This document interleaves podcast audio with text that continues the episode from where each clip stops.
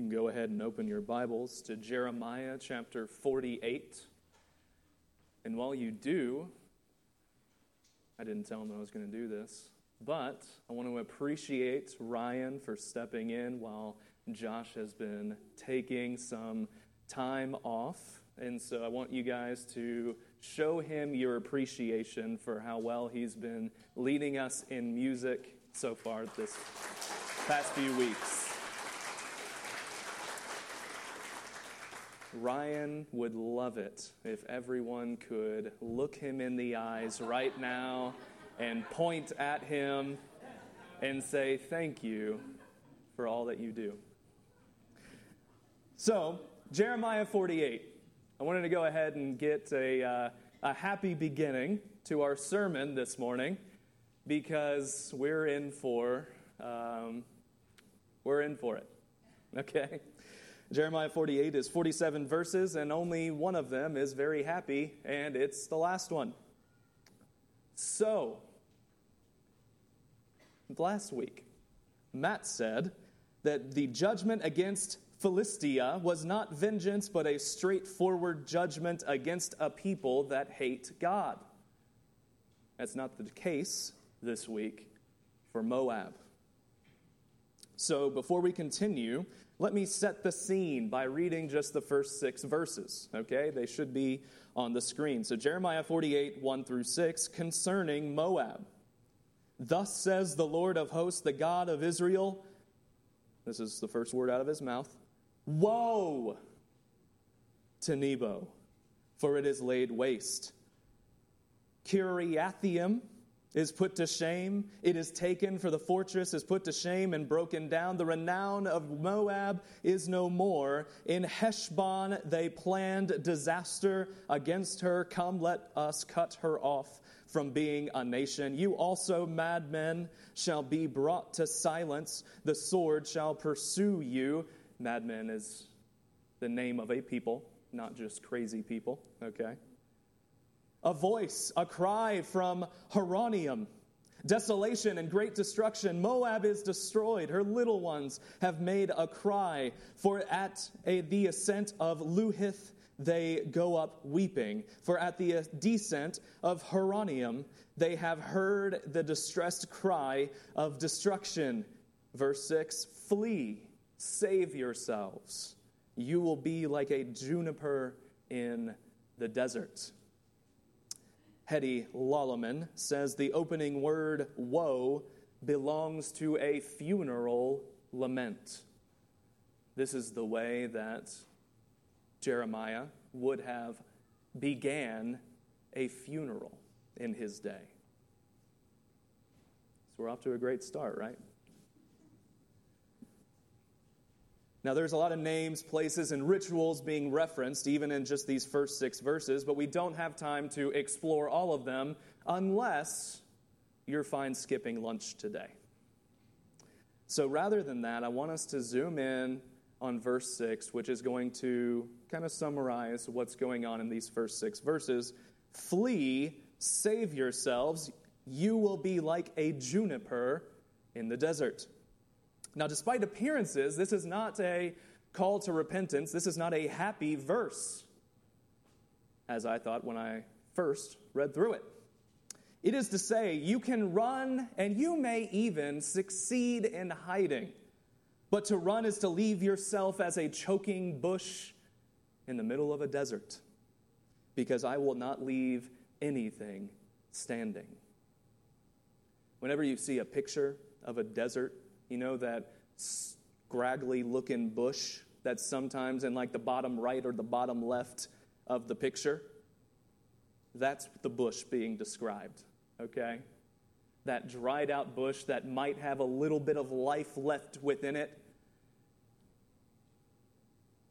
but it's choking amidst flat desolation.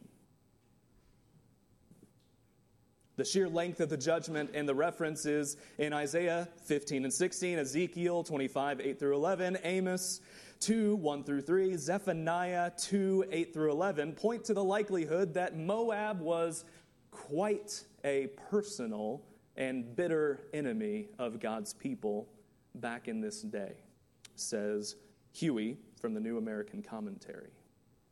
So, yeah, Jeremiah 48 is quite long and it is quite intense, okay? But for the length of chapter, I don't want you to miss the major statements that really set the tone and give the flavor of Jeremiah 48. Okay, so I want to read four flavor texts, if you will, and they should likewise be on the screen, and you can record the references as I go.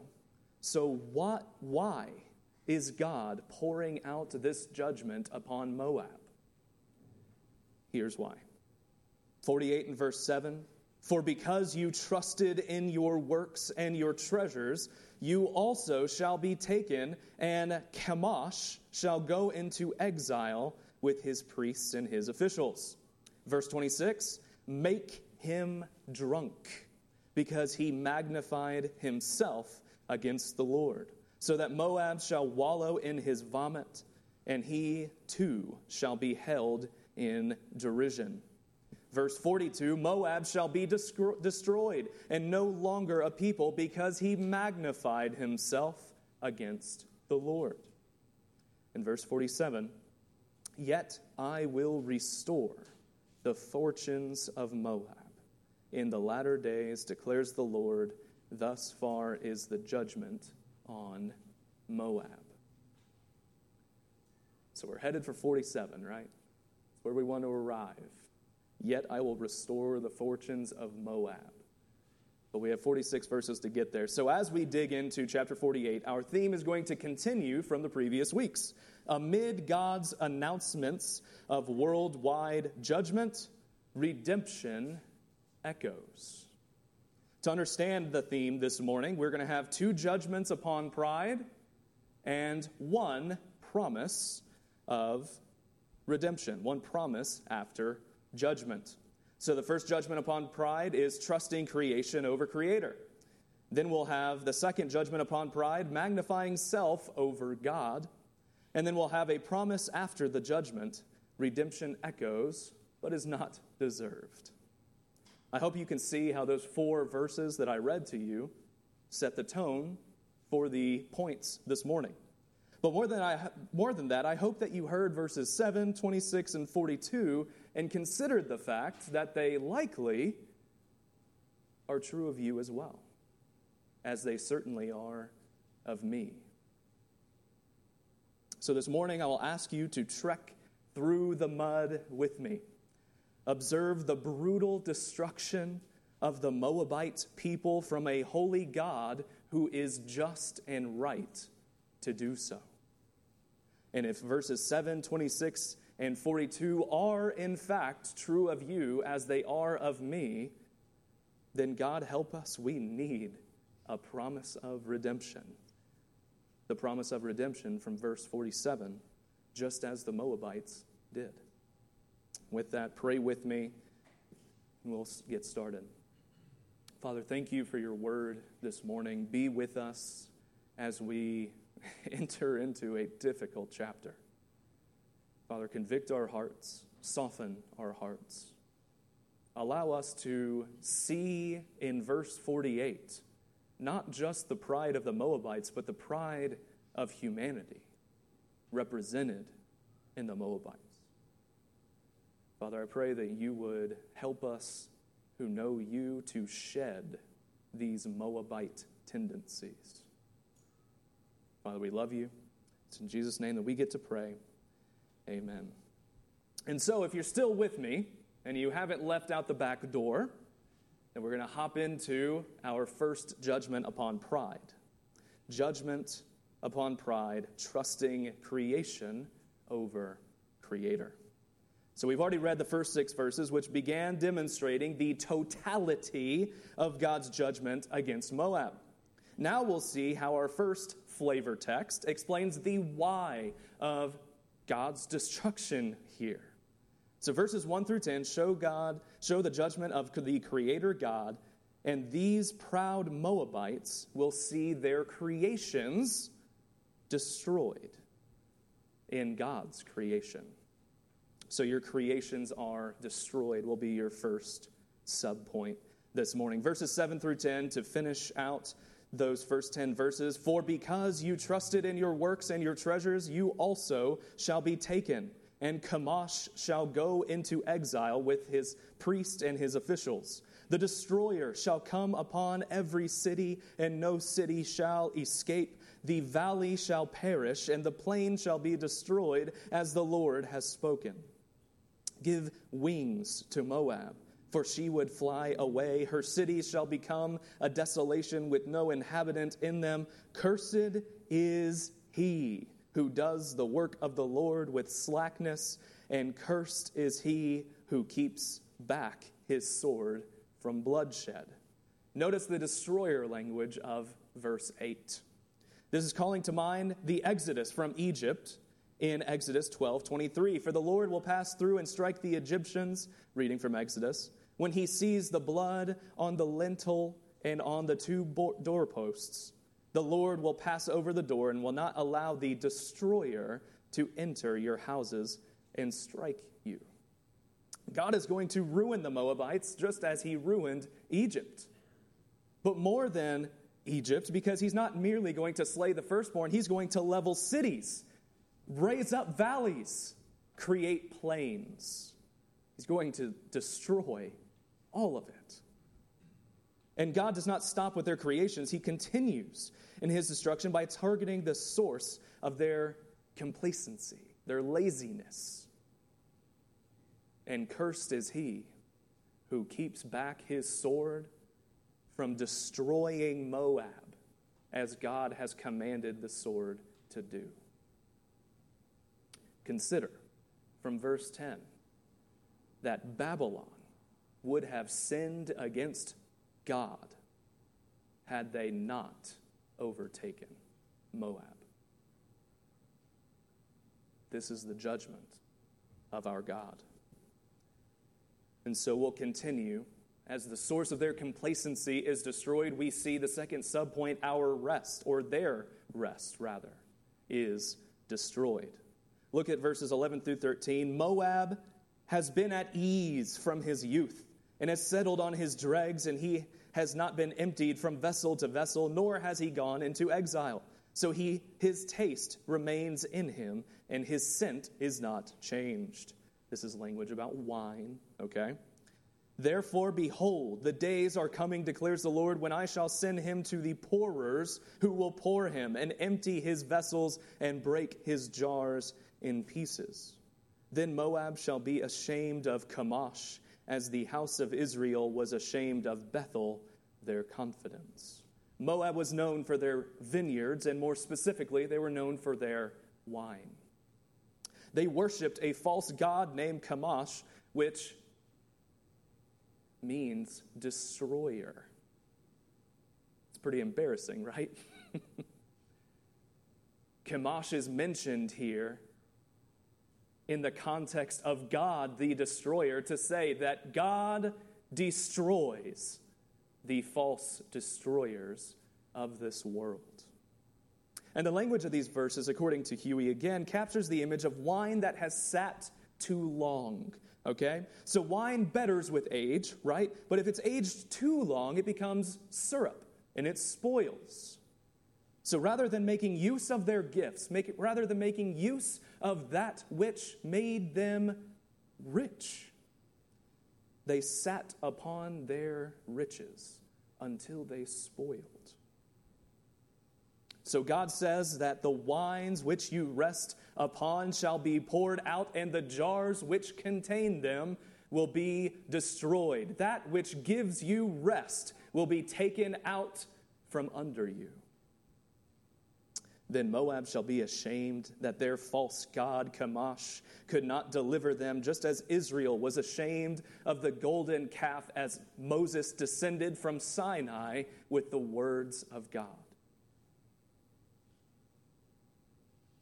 When false gods are confronted with the one true God, all who follow false gods shall be ashamed. The destroyer will be destroyed by the one true God. So Moab's creations are destroyed, their rest is destroyed, and now we'll examine their strength. Your third subpoint their strength was destroyed. Verses 14 through 25 How do you say we are heroes and mighty men of war? The destroyer of Moab and his cities has come up. The choicest, choicest of his young men have gone down to slaughter, declares the king, whose name is the Lord of hosts. The calamity of Moab is near at hand, and his affliction hastens swiftly.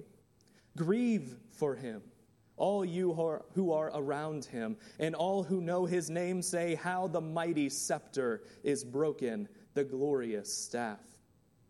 Come down from your glory and sit on the parched ground, O inhabitant of Dibon. For the destroyer of Moab has come up against you. He has destroyed your stronghold. Stand by the way and watch, O inhabitant of Aroer. Ask him who flees and who escapes. Say, What has happened to you?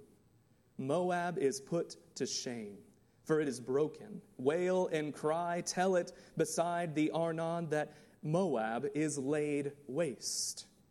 Judgment has come upon the tableland, upon Halon, Jahzah, and Mephthah, and Dibon and Nebo, and Beth Dibolium, and Kiriathaim, and Beth Gamul, and Beth Maon, and Kerioth, and Bozrah, and all the cities of the land of Moab, near and far. The horn of Moab is cut off, and his arm is broken, declares the Lord. To give you a moment of relief, don't take any of my pronunciation of these cities as fact. But heroes and mighty warriors were destroyed. The scepter and the staff of the king destroyed. Their high places of worship destroyed. Their strongholds destroyed. The horn, this is not a the horn of an animal, the source of their strength, destroyed. Their arm, destroyed. Moab's strength as a nation, destroyed. Listen as I read a selection of the Song of Moses in Deuteronomy 32. I would encourage you to go back and read the Song of Moses in full in chapter 32 following the service this morning. But listen to Moses' words Vengeance is mine and recompense for the day, for the time when their foot shall slip, for the day of their calamity is at hand, and the doom comes swiftly. For the Lord will vindicate his people and have compassion on his servants when we when he sees their power is gone and where none is remaining, bond or free. Then he will say, Where are their gods, the rock in which they took refuge? Who ate the fat of their sacrifices and drank the wine of their drink offering? Let them rise up and help you. Let them be a protection to you. Let the destroyer Chemosh duke it out with me, the one true destroyer. In verse 39, see now that I, even I, says God, am He. And there is no God beside me. I kill and I make alive. I wound and I heal. There is none that can deliver out of my hand. If I have set to destroy you, you will be destroyed. so, Cedar View, as before we move on to our second judgment upon pride, please consider with me what creations of your own design do you trust in over your Creator? Your careers, your homes, your friends and your family, your financial investments, your retirement what causes you to indulge in rest rather than resting due to hard work? Your self justifications? Your comparison to others? Your favorite sports, games, television, or content creator? Whose strength do you trust in when the chips are down? Do you pray to the God of creation? Or do you pray to the false God of pulled up bootstraps? Do you pray to the God who kills and makes alive? Or do you bow to the gods of this world that can kill the body but cannot kill the soul? Cedarview, we have a bit of Moabite in us. But amid God's announcements of worldwide judgment, redemption echoes. Though unfortunately, God is not done with Moab yet. So let's examine our second judgment upon pride, magnifying self over God. We'll see in verses 26 through 44 how magnifying themselves only proved to magnify God's judgments against Moab. First, we'll see with our first subpoint shame is magnified. And as we examine magnified shame, we'll see our second flavor text of the morning, verse 26. Make him drunk because he has magnified himself against the Lord, so that Moab shall wallow in his vomit. He too shall be held in shame, in derision. Was not Israel a shame, a derision to you? Was he not found among thieves? Whenever you spoke of him, you wagged your head, looked down your nose, to use that expression. The wine against the people of wine continues here. As you can assume, okay, God is not throwing the Moabites a rager, okay? He's not throwing them a party. God is not sharing drinks with these people. Rather, He has pinned them down to the ground and is forcing their own spoiled wine down their throats until they are hopelessly drunk, an embarrassment to themselves and to others. Just as they looked down their upturned nose upon God's people, so would every surrounding nation gaze upon them as they wallow and flail in their own vomit. Cedarview, as you boast in your own strengths and securities, you ought to tremble at the words before you. This is the state of all those who magnify themselves rather than magnifying the only worthy one, God Himself. As I consider my own self reliance, I'm disgusted with myself. I hope you join me in a measure of queasiness over my similarities with these Moabite people. But let's continue. Our second subpoint mourning is magnified. So read verses 28 through 33 with me. Leave the cities and dwell in the rock, O inhabitants of Moab. Be like the dove that nests in the sides of the mouth of the gorge. We have heard of the pride of Moab, and he is very proud of his loftiness, his pride, and his arrogance, and the haughtiness of his heart. I know his insolence, declares the Lord. His boasts are false, his deeds are false. Therefore I wail for Moab. I cry out for all of Moab, for the men of Kir Hasareth. I mourn more than for Jazer, I weep for you, O vine of Sibmah. Your branches passed over the sea and reached to the sea of Jazer. On your summer fruits and your grapes, the destroyer has fallen. Gladness and joy have been taken away from the fruitful land of Moab. I have made the wine cease from the wine presses. No one treads them with shouts of joy. This shouting is not shouts of joy. Of joy. Did you expect the magnified mourning to be from the Moabites? It is God who mourns.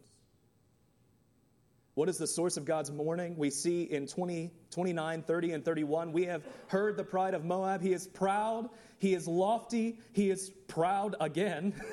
his, he is arrogant. He is haughty. I know of his insolence, says God. His boasts are false. His deeds are false. All that which the Moabites claim to be theirs is actually from God.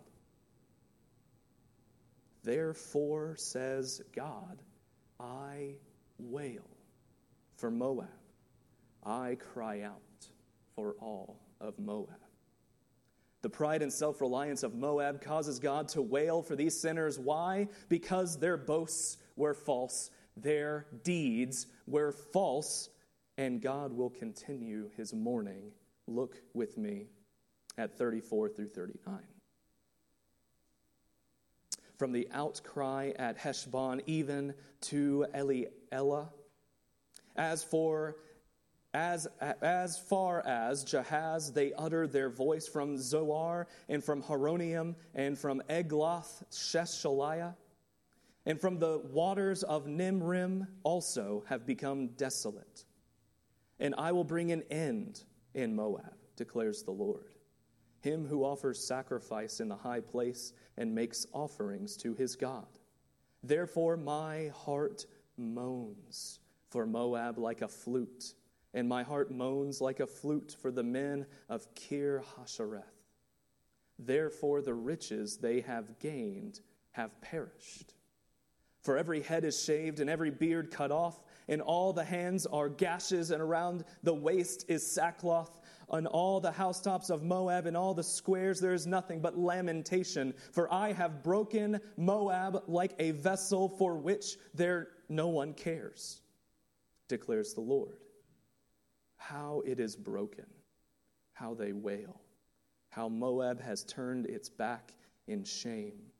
So Moab has become a shame, a derision, and a horror to all who are around him.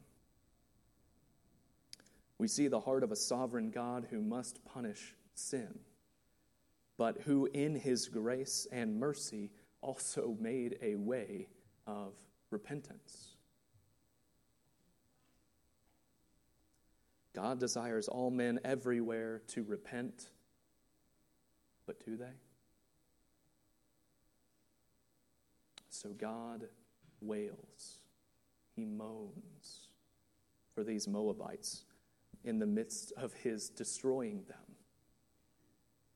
Consider the grace of a God where the Father was pleased to crush the Son.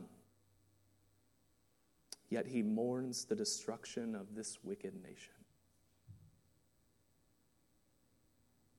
God help us. We are sinners undeserving of grace. But God is not done terror is magnified. This is your third subpoint here. Read verses 40 and 41. For thus says the Lord Behold, one shall fly swiftly like an eagle and spread his wings against Moab. The cities shall be taken and the strongholds seized.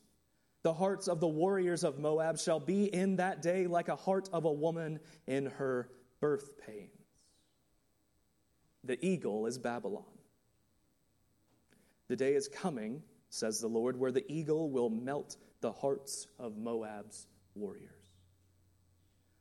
John Calvin, regarding verse 41, writes, And by these words he intimates that it is in God's power to melt the hearts of men and to break down their fierceness so that those who were like lions are made to be like does. The terror of powerlessness to stop what is about to happen. Just as there is terror for the woman as her birth pains begin. As she goes into labor, she knows that there is no stopping this until it is complete.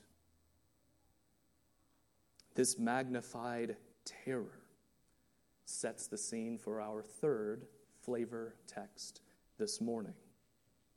Look at verse 42. Moab shall be destroyed and be no longer a people because he magnified himself against the Lord.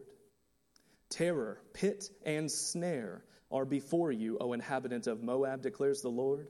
He who flees from terror shall fall into the pit, and he who climbs out of the pit shall be caught in the snare, for I will bring these things upon Moab the year of their punishment, declares the Lord. A terror, a pit, and a snare. Translation There is no escape. God help us. We are sinners, undeserving of grace. Are we really any different than Moab? Do we really trust in God over our own work and provisions? Don't we sit on the gifts we've been given rather than blessing those around us? So, again, God, help us. But praise God, church, that He has. Amid God's announcements of worldwide judgment, redemption echoes. And so we have our third and final point promise after judgment. Redemption echoes, but is not deserved. We have a promised summary of judgment, sort of a uh, repeat of everything he's said so far, okay? But then we also have a promised hope of redemption. So the first promise you have no strength, no home, no crown, and no lineage. Woo. Read with me verses 45 and 46 In the shadow of Heshbon, fugitives stop without strength. For fire came out of Heshbon, flame from the house of Sihon, and it has destroyed the forehead of Moab, the crown of the sons of tumult. Woe to you, O Moab! The, the people of Chemosh are undone, for your sons have been taken captive, and your daughters into captivity. You have no strength, for it's been destroyed.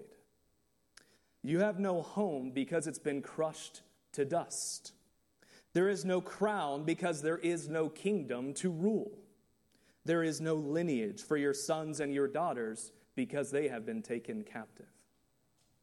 But we have a second promise.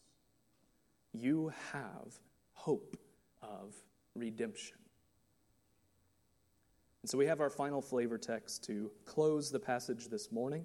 In verse 47, yet I will restore the fortunes of Moab in the latter days, declares the Lord. Thus far is the judgment on Moab. Friday night, we had the students stay together for a lock in, a sleepover, a get together. I don't know. We stayed the night at Freddie's house. We looked at together Luke chapter 18, the story of the rich young ruler who comes to meet Jesus. This young man, this rich young ruler, asked Jesus, Good teacher, what must I do to inherit eternal life? Jesus, perceiving what is in this young man, asks a strange question in context. Jesus asks, Why do you call me good? There is none good but God alone. Some foreshadowing, right? Jesus continues and lists the Ten Commandments to prove his point that no one is good.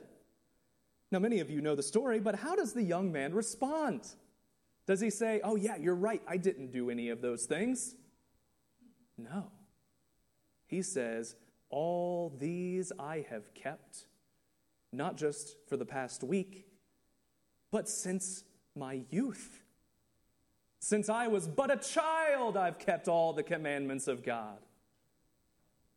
This young man obviously had not considered the judgment upon Moab.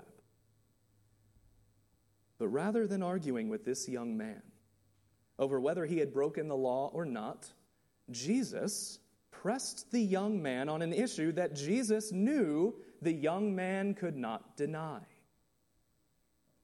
One thing you still lack, says Jesus. Sell all that you have and distribute to the poor, and you will have treasure in heaven, and come and follow me. then verse 23 But when he said these things, he became very sad. The young man became very sad. Why? Because he was very rich. This young man magnified himself rather than magnifying God. This young man refused to abandon creations in exchange for his creator. We often hear the rich young ruler's story as a cautionary tale that we should avoid. But Cedarview, you are the rich young ruler. I am the rich young ruler. The disciples who witnessed this interaction, rather than wiping their brow, saying, Whew, man, I'm glad that I am more better than this rich young ruler who wouldn't give up his stuff. No, they had more sense about themselves. Do you know what they asked Jesus after seeing this interaction with the rich young man? They said, Who then can be saved? They asked, Who can be saved? Because if that young man wasn't good enough, then what hope do I have? Jesus responds tenderly, but honestly. He says, But what is impossible with man is possible with God. What is impossible with man is possible with God. And so, God, help us. We are sinners, undeserving of grace. But praise God, He did help us. Cedarview, let us join God in mourning the destruction of Moab. Let us be disgusted with the sin and failure that we see in ourselves that resembles Moab. Cedarview, let us fall at the feet of Jesus and cry out in desperation, then who can be saved? And Cedarview, let us rejoice alongside the disciples at Jesus' response. What is impossible with man is possible with God. Our theme this morning has been amid God's announcements of worldwide judgment, redemption echoes. To understand our theme this morning, we had two judgments upon pride and one promise after judgment. Judgment upon pride, number one, trusting creation over creator. We saw their creations were destroyed, their rest destroyed and their strength destroyed. we saw the second judgment upon pride, magnifying self over God. We saw their shame was magnified. We saw their mourning magnified, and we saw terror magnified. But there was a promise after the judgment redemption echoes, but is not deserved. They had no strength, no home, no crown, no lineage but they had hope of redemption. I'm going to pray, and Ryan is going to come. Matt and I will be down in the front to receive you if you need us as you respond. But whether you come up here or stay in your seat, I challenge you this morning to really hold Moab before you as a mirror and consider do you have seen in Jeremiah chapter 48? Do you have some blemishes? Do you have some scars, some wounds, some sores that resemble the Moabite people? I hope it does reveal some ugliness within yourself, as it has for me in preparing this sermon this week. But don't fall into despair. Hear the echo of redemption. Be challenged and be con- encouraged as we close by the author of Hebrews from chapter 12. Therefore, since we are surrounded by so great a cloud of witnesses, let us also lay aside every weight and sin which clings so closely, and let us run with endurance the race that is set before us, looking to Jesus, the founder and perfecter of our faith, for the joy that was set before him, endured the cross, despising the shame, and is today seated at the right hand of God, advocating for you. Look to Jesus and cast off that which clings so closely to you this morning. Pray with me.